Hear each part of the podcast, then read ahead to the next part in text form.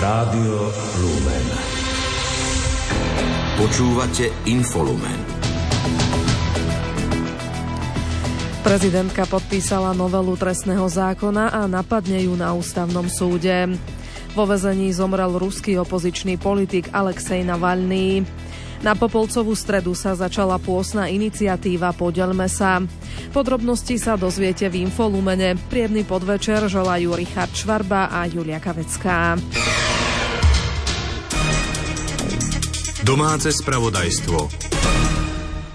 Prezidentka Zuzana Čaputová nebude vetovať novelu trestného zákona, ale podá návrh na ústavný súd na preskúmanie jej súladu s ústavou. Zároveň bude žiadať pozastavenie účinnosti tohto zákona, kým ústavný súd nerozhodne. Je to podľa nej jediný spôsob, ako umožniť, aby sa nespustili účinky novely ani na jeden deň. Nevyhnutným predpokladom môjho podania na ústavný súd preto je, že som novelu musela podpísať, aj keď s ňou nesúhlasím a preto ju na súde namietam. Som presvedčená, že tento spor medzi vládnou koalíciou na jednej strane a opozíciou, mnohými odborníkmi a mnou ako prezidentkou republiky na strane druhej už treba rozseknúť. A jediný, kto o tom môže kvalifikovane rozhodnúť, je ústavný súd. Nevyužitie práva veta vysvetlila prezidentka postojom koalície, ktorá podľa nej opakovane preukázala stotožnenie sa s, prijatým, s prijatým znením novely. Národná rada tým naplnila svoju rolu a nemám žiaden dôvod si myslieť, že by mala ochotu zaoberať sa mojimi prípadnými pripomienkami nad rámec jednej jedinej. A to sú premlčacie lehoty pri násilných trestných činoch. K takejto zmene však vôbec nepotrebujú moje veto. Zákon podpísala prezidentka dnes. Na začiatku budúceho týždňa chystá podanie na ústavný súd. Doručenie na ústavný súd urobíme začiatkom budúceho týždňa a to z jediného logického dôvodu. Chceme nechať priestor na zverejnenie v zbierke zákonov.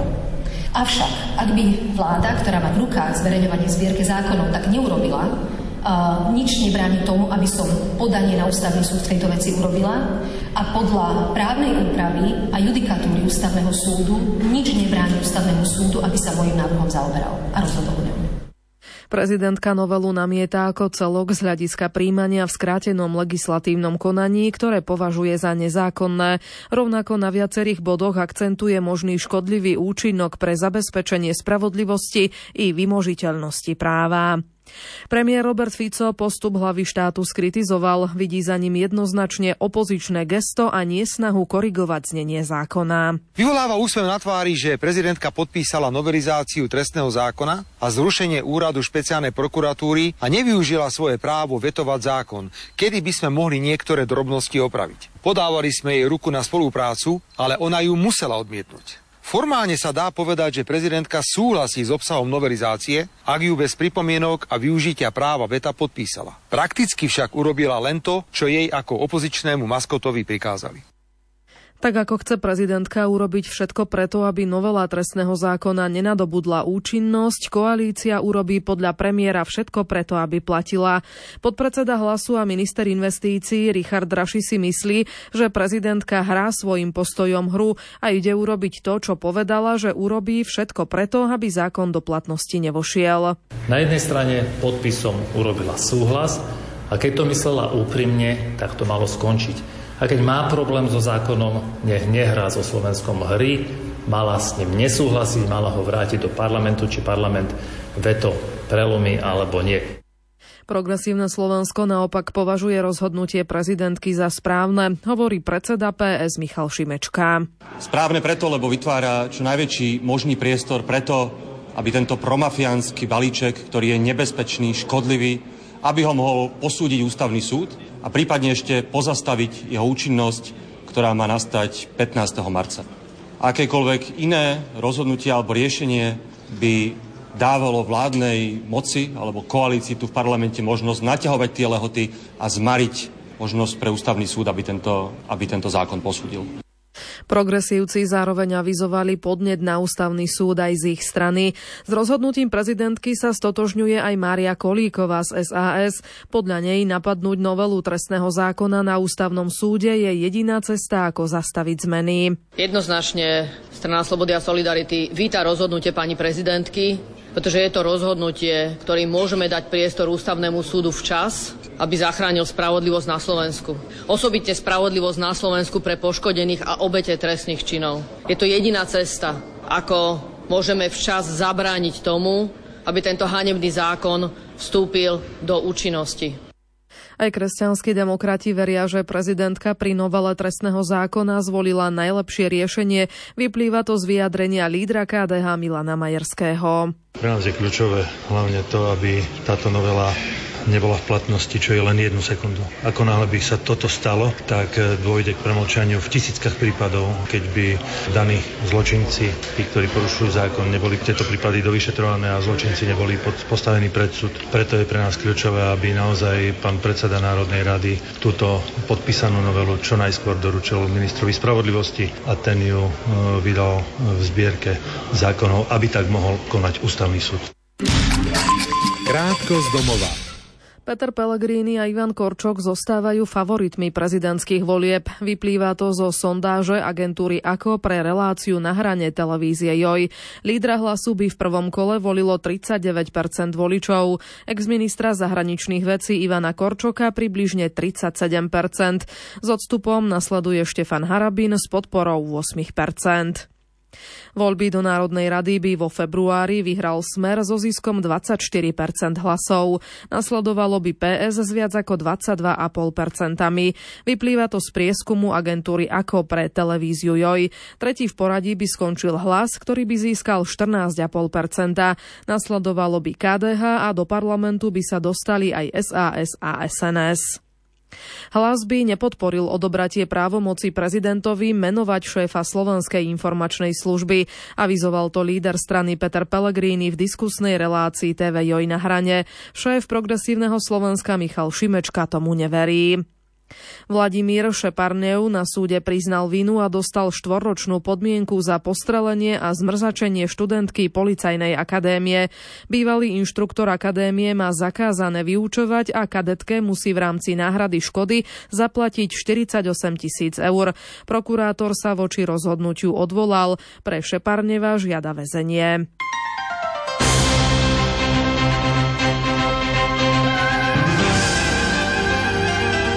Cirkvi. Rada európskych biskupských konferencií pozvala všetkých svojich členov, aby sa zapojili do eucharistickej reťaze modlitieb za súčasnú synodu a obete vojen na Ukrajine a vo Svetej Zemi. K iniciatíve sa pridá aj cirkev na Slovensku. V predvečer Sviatku svätého Jozefa bude v Košickej katedrále svätej Alžbety v Košiciach o 18. hodine sláviť Svetú omšu s týmto úmyslom košický arcibiskup metropolita a predseda konferencie biskupov Slovenska Bernard Bober.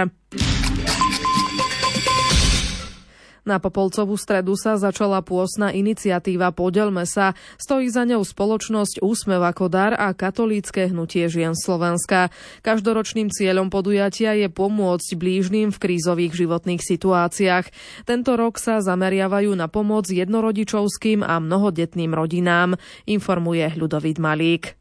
Pôstna iniciatíva Podeľme sa si už v čase svojho vzniku získala veľkú popularitu a tak tento rok je to už jej 18. ročník. Ku katolickému hnutiu žien minulý rok pribudol ďalší organizátor. Hovorí jedna zo zakladateliek iniciatívy Mária Demeterová. Som veľmi vďačná priateľom zo spoločnosti Úsmevu ako dar, že sa s takou vervou v minulom roku pustili do organizovania tohto výnimočného podujatia a v jeho organizácii pokračujú pokračujú aj tento rok. V iniciatíve nejde len o dávanie almužny, ale o podelenie sa s tým, čo si odoprieme. A túto iniciatívu podporili aj biskupy Slovenska, hovorí predseda KBS arcibiskup Bernard Bober. Podeliť sa, vedieť sa podeliť. Toto je význam práve aj pôstnej aktivity, či už dávania polievky, alebo dávanie práve toho, čo ušetríme. Finančný výťažok podujatia Podeľme sa organizátori tento rok zamerali na záchranu desiatok jednorodičovských rodín či rodín s väčším počtom detí. Spoluorganizátor iniciatívy Úsmev ako dar tak bude môcť udržať domov pre sociálne slabšie rodiny. Opäť Mária Demeterová. Pozývam vás preto všetkých zapojiť sa aj v tomto pôstnom období do 18. ročníka akcie Podelme sa. Dúfam, že si podujatie aj naďalej zachová svoj pôvodný cieľ podeliť sa s tými, čo pomoc veľmi potrebujú. Do iniciatívy je možné zapojiť sa do 30. apríla s organizovaním pôstnej polievky, za ktorú účastníci podujatia zaplatia ako za sviatočný obed. Pápežská nadácia ACN Pomoc trpiacej cirkvi pozýva v pôstnom období k modlitbe a almužne. Tu chce pápežská nadácia smerovať ľuďom žijúcim na Ukrajine, ktorí vstupujú do tretieho roka vojny. Viac informácií má Peter Štancel. Nadácia ACN ponúka na pôstne obdobie možnosť vybrať si oblasť pôstneho odriekania, hovorí riaditeľ slovenskej kancelárie ACN Miroslav Zurech. Pozývame všetkých veriacich, aby v tomto pôstnom období pripojili k svojmu predsavzatiu aj almužnu na pomoc ľuďom na Ukrajine. Vojna je vyčerpávajúca a svet pomaly zabudol, že obyvatelia Ukrajiny stále trpia. Ak si človek preto odoprie napríklad jedlo z reštaurácie na 40 dní, môže takto ušetrenú sumu venovať na pomoc kňazom a reholníkom v ťažkých podmienkach na okupovanom území. K pôstu almužne pozývame pripojiť aj modlitbu za ľudí, ktorých zasiahla vojna. Pôstne predsavzatie môže mať rôznu podobu a pomôže konkrétnej skupine ľudí. Ako príklady predsavzatí uvádzame napríklad sladkosti, ale aj alkohol či nepotrebné nákupy. Ide len o ilustračné príklady, ale budeme veľmi radi, keď niekoho inšpirujú na tohto ročný pôst. Ku každému odopretiu je pridelená aj suma, ktorá pomôže konkrétnym ľuďom na Ukrajine. Či už ide o 21 eur, ktoré pokryjú náklady na ubytovanie jednej osoby v benediktínskom kláštore, alebo 75 eur, vďaka ktorým si chudobná rodina na Kríme môže zabezpečiť jedlo aj na celý mesiac. Ešte viac projektov uvádzame aj na letáčikoch vo farnostiach, ale nájdete ich aj na stránke www.acnslovensko.sk. V rámci Národného týždňa manželstva farnosť svätého Gorazda v Nitre na Klokočine navštívil pomocný biskup Peter Beňo. Prijal pozvanie celebrovať svetú omšu, v rámci ktorej si desiatky manželských párov aj z iných farností obnovili manželské sľuby. Biskup Peter v homílii na základe vlastnej skúsenosti odporúčil prečítať promanželskú literatúru, knihu o blahoslavenej rodine Úmovcov z Polska, Svetosť v rodinách sveta i príručku Malú cestu manželských manželov. Mesto Košice v spolupráci s organizáciou Úsmev ako dar spustili zber použiteľného šatstva, obuvy a bytového textilu. Všetok vyzbieraný materiál bude k dispozícii rodinám v núdzi. Generálny riaditeľ spoločnosti, ktorá sa zaoberá zberom odpadu, Marian Christenko hovorí, že v rámci prvej fázy je už 16 zberných kontajnerov k dispozícii. Ďalšie 4 budú vo vybraných mestských častiach rozmiestnené v najbližších dňoch. Poznáme to asi všetci po deťoch, tie dupačky alebo to detské oblečenie všetci držíme, všetci držíme v skrini, lebo sestra, bratra, nej švagrová bude mať tiež deti a týmto treba posunúť. Máme mnohí plné šatníky, oblečenia, ktoré už nenosíme. Lúto nám je to hodiť do koša, ale aj si povedzme, že sme leniví si nájsť práve to miesto, kde by sme to mohli niekomu odovzdať a potom premýšľame nad tým, fú, čo sa s tým stane, neskončí to predsa len zase na skladke alebo v nejakom tom second hande. Tu na toto je pre istota, že to nájde naozaj toho správneho príjmať podnikateľa.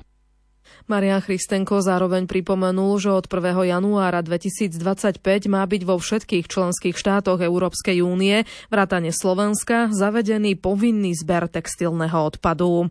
My sme si povedali, že v Košiciach si to otestujeme, ako sa to bude správať v tom masovom meradle.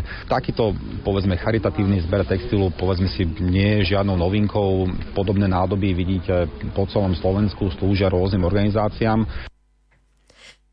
Do kontajnerov je možné vhadzovať nepotrebné, avšak stále použiteľné oblečenie, postelnú bielizeň či bytový textil, a to ideálne v uzatvorenom igelitovom vreci alebo taške, pokračuje Radoslav Dráb z organizácie Úsmev ako dár. Potešia nás funkčné veci, ktoré sa dajú nosiť, to znamená od dámskeho, pánskeho oblečenia, keď nájdeme práve v tom období sezóny, čo ľudia potrebujú, teraz budeme mať ešte prechodu sezónu, ak tam budú poloteplejšie oblečenia, ak tam bude detská obu, ak tam bude uteraky a postelné pradlo, ako som spomínal. Rovnako dámam určite e, vráti takú, takú, takú ženskosť a ak si tam nájdu kabelku, prípadne opasok alebo iný doplnok. E, samozrejme detské veci, ktoré detičky predia nádheru v škôlka, škole, od, od, od všelijakých tepláčkov a všetko, čo potrebujú, až po papučky bude veľmi potrebnou vecou v našom meste. Odvoz vyzbieraného textilu z kontajnerov budú vykonávať raz za týždeň. Správy zo sveta.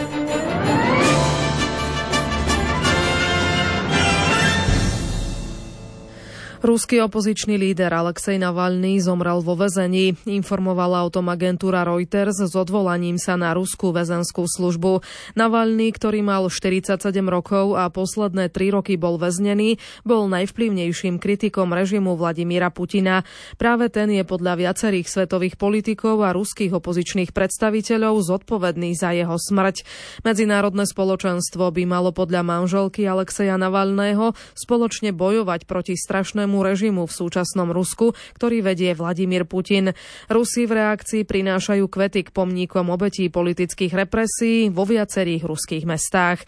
Sumarizuje Jozef Pikulá. Ruská väzenská služba informovala, že Alexiovi Navalnému prišlo nevoľno po vychádzke a takmer okamžite stratil vedomie. Zdravotníci ústavu údajne prišli okamžite na miesto a boli privolaní aj záchranári. Vykonané boli všetky potrebné resuscitačné opatrenia, avšak bez pozitívnych výsledkov. Záchranári skonštatovali smrť odsúdeného. Príčiny smrti sú predmetom vyšetrovania. Webmedúza napísal, že podľa zdroja prokremelskej televízie RT bola príčinou smrti krvná zrazenina. Pripomenul, že pred dvoma dňami Navalného hovorkyňa oznámila, že opozičník bol opäť poslaný za trest na samotku už po 27 krát. Hovorca Kremľa uviedol, že Vladimír Putin bol o úmrtí Navalného informovaný a že Kreml nemá informácie o príčine úmrtia. Vyšetrovací výbor Ruskej federácie oznámil, že začal vyšetrovanie opozičného politika. Šéf Navalného týmu Leonid Volkov oznámil, že zatiaľ nemá žiadne oficiálne informácie o úmrtí. Podľa neho však vyhlásenie väzenskej služby možno interpretovať ako priznanie, že Navalný Navalného úmyselne zabili. Navalný bol považovaný za Putinovho hlavného kritika, ktorého obviňoval, že dal svojho času rozkaz ho otráviť. Hneď po návrate do vlasti z Nemecka začiatkom roku 2021, kde ho z otravy vyliečili, politika uväznili. Postupne dostal za rôzne delikty tresty 2,5, 9 a 19 rokov väzenia. Vinu odmietala svoje uväznenie, pripisoval snahe režimu umlčať všetkých odporcov. Pred Vianocami ho väzenská stráž prepravila do trestaneckej kolónie za polárnym kruhom, kde ho hneď po odchode z karantény zavreli na samotku. Najvyšší ukrajinský predstaviteľ Volodymyr Zelenský vyhlásil, že je zrejme, že za úmrtím Alexia Navalného stojí ruský prezident Vladimír Putin. Podľa Zelenského sa Putin nezaujíma, či niekto zomrie, ak je on sám bezpečne vo svojej pozícii. Vedúci Zelenského kancelárie Andrii Jermak napísal na platforme Telegram, že Putin sa bojí konkurencie. Podľa nemeckého kancelára Olafa Šolca ide o strašný dôkaz toho, ako sa Rusko v posledných rokoch zmenilo. Lotyšský prezident Edgar Edgar Zrinkevič dokonca označil umrtie za brutálnu vraždu vykonanú Kremľom. Predsedníčka Európskeho parlamentu Roberta Mecelová Navalného ocenila ako veľkého bojovníka, ktorého odvaha bude rezonovať v mnohých ďalších generáciách. Generálny tajomník NATO Jens Stoltenberg uviedol, že je hlboko zarmútený a rozrušený správou o smrti Alexeja Navalného. Podľa britského premiéra Rishiho Sunaka preukázal Navalný neuveriteľnú odvahu. Prezidentka Zuzana Čaputová uviedla, že smrť ruského opozičného lídra Alexeja Navalného je tragický predvídateľný výsledok toho, ako sa Putinovo Rusko správa k tým, ktorí sú proti skorumpovanému režimu. Vyjadrila úprimnú sústrasť jeho rodine a priateľom. Koaliční poslanci nedali súhlas na minútu ticha za Alexeja Navalného v parlamente. Poslanec Ondrej Dostal si tak uctil jeho pamiatku tichom počas svojho vystúpenia v rozprave. Koaliční poslanci ho pritom prerušili pokračovali. Krátko zo sveta. Nemecký spolkový kancelár Olaf Scholz a ukrajinský prezident Volodymyr Zelensky dnes podpísali bilaterálny bezpečnostný pakt. Nemecko na základe neho dodá Ukrajine pomoc za viac ako miliardu eur. Pôjde najmä o protivzdušnú obranu. Zelenský by mal takúto dohodu v priebehu dneška podpísať aj v Paríži s francúzským prezidentom Emmanuelom Macronom. USA budú jasne dodržiavať záväzok na to, kedy je útok na jedného člena považovaný za útok na všetkých. Vyhlásila to viceprezidentka USA Kamala Harrisová v Mníchove. Dodala, že vedúce postavenie USA vo svete je v záujme Američanov. Boje o Audivku sú ťažšie ako o Bachmut, tvrdí to ukrajinská tretia samostatná útočná brigáda. Ruské sily majú podľa nej teraz lepšie vybavenie. Dnes ráno informoval ukrajinský generál Oleksandr Tarnavský o prudkých bojoch v Audivke. Dodal, že armáda pokračuje v príprave nových pozícií a silných opevnení. Americký prezident Joe Biden v novom telefonickom rozhovore s izraelským premiérom Benjaminom Netanyahuom varoval Izrael pred spustením vojenskej operácie v meste Rafah na juhu pásma Gazy bez plánu na zaistenie bezpečnosti civilistov. Pren inváziou do Rafahu varovala aj Organizácia spojených národov. Nemecká vláda schválila nasadenie vojakov do misie Európskej únie v Červenom mori. Misia tam má chrániť obchodné lode, na ktoré útočia Iránom podporovaní jemenskí povstalci v rámci solidarity s palestínčanmi v konflikte Hamasu s Izraelom.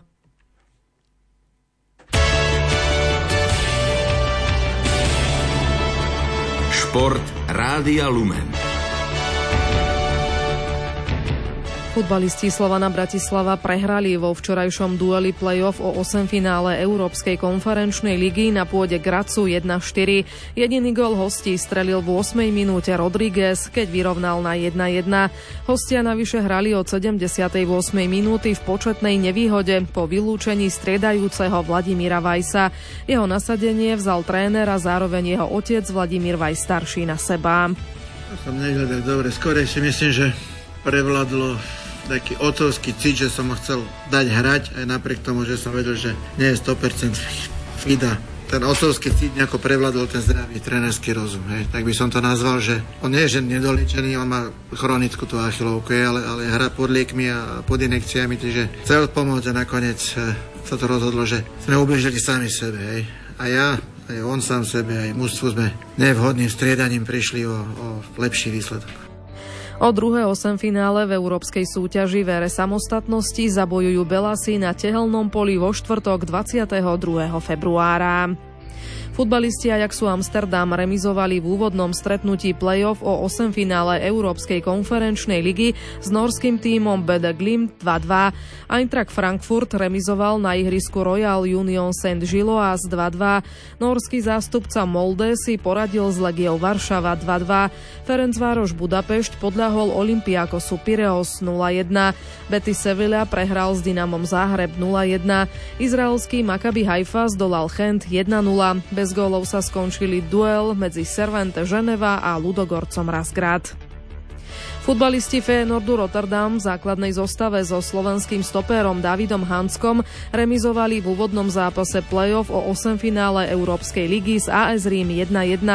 Pražská Sparta smolne prehrala na pôde Galatasaraju Istanbul 2-3 po góle v nadstavenom čase.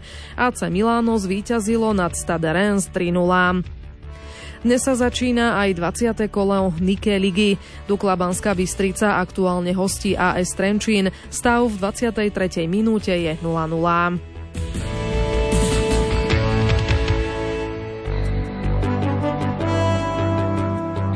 Hokejová typoz Extraliga pokračuje dnes 44. kolom. Zatiaľ rozohrali dva zápasy. Banská Bystrica v 5. minúte prvej tretiny remizuje s novými zámkami 0-0 a Spiská Nová Ves remizuje so zvolenom 1-1. Zatiaľ sa hrá prvá tretina, je tam 15. minúta. No a o 18. hodine proti sebe nastúpia aj Trenčín a Michalovce. Liptovský Mikuláš privíta Košice a Humenné Poprad. O pol hodinu neskôr rozohrajú aj duel Nitra Slovan Bratislava. Hokejový klub Slovan Bratislava krátko pred koncom prestupového obdobia administratívne dotiahol možný príchod brankára Jaroslava Haláka. Vedenie Slovana o tom informovalo na svojom webe. O tom, či Halák skutočne nastúpi v Extralige za Slovan, sa rozhodne v priebehu najbližších dní. Samotný hráč sa v súčasnosti nachádza v Bostone a do Bratislavy by mohol pricestovať najskôr na prelome februára a marca. Slovenský útočník Juraj Slavkovský zaznamenal v noci v NHL gol a asistenciu, no hokejisti Montrealu prehrali na ľade New Yorku 4-7.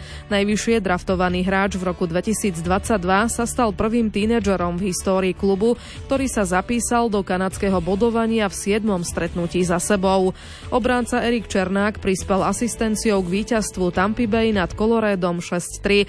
Asistenciu zaznamenal aj Martin Pospíšil, no Calgary doma podľahlo San Jose Jose 3-6.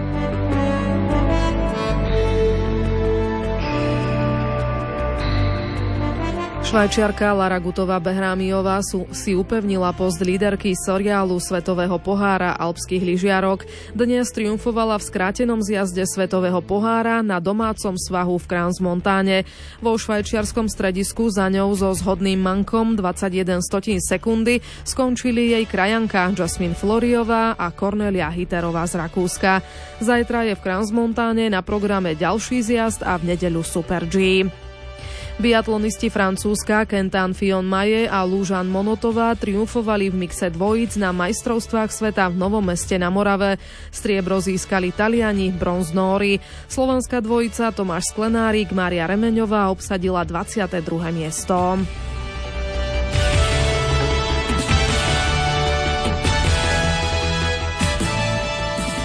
Slovenský strelec Juraj Tužinský sa dnes stal víťazom pretekov Svetového pohára v španielskej Granade. Vo finále disciplíny vzduchová pištol 10 metrov dosiahol výkon 244,2 bodu. Tužinský postúpil už z kvalifikácie medzi najlepšiu osmičku z prvej pozície. Počasie Výraznejšie ochladenie neprinesie ani víkend, podľa Petra Jurčoviča však zajtra pribudnú prehánky. Rátame teda s tým, že by mal prísť na naše územie, teda z Moravy na západnú časť Slovenska, že by to malo byť, čo sa týka oblačnosti, už v sobotu ráno, čo sa týka zrážok, lebo prinesie aj nejaký ten daždík, pri týchto teplotách je to jasné, tak e, to by malo byť asi až popoludní. No ale za, za celé popoludne do večera, keď naprší 1, 2 alebo 3 mm, no tak to len trošku pokazí dojem z, tejto, z tohto dňa, ale netreba sa toho obávať, že by to boli nejaké extrémne dažde. Zajímavejšie bude, že okrem e, zrážok a okrem tej oblačnosti ešte musíme hovoriť o vetre pretože zatiaľ nám teda pofokuje južný vietor, teplý, ale ako náhle bude prechádzať ten studený front, tak sa vietor bude meniť na severný Čiže napríklad aj pre Bratislavu čakám, že by sa ten zmena vetra mala nastať už v sobotu predpoludním. Môže to byť už okolo 8, 9, 10 hodiny. A tiež aj nejaký tá, nejaká tá prehánka sa určite vyskytne. A severný vietor by sme mali mať ešte aj v nedelu za tým studeným frontom, keď takto pomerne rýchlo prejde. Keď hovorím rýchlo, tak môžeme pozerať pre Košice, ako by to malo byť. Košiciach sa očakáva pribudanie oblačnosti až zamračené až v sobotu popoludní. E, čiže tam toho pol dňa je tam ten sklz a tiež len trošku sprchne, tak 1, 2, možno 3 mm. A najvyššia teplota na východe je okolo 10 na sobotu. A pre Banskú Bystricu, že v sobotu prehánka po poludnejších hodinách a potom už nič. Večer o 20. hodine bude pripravená relácia UV Hovor. Prezidentka občianskeho združenia Nie rakovine Jana Piflová Španková bude hovoriť o tom, že onkologická diagnóza neznamená koniec.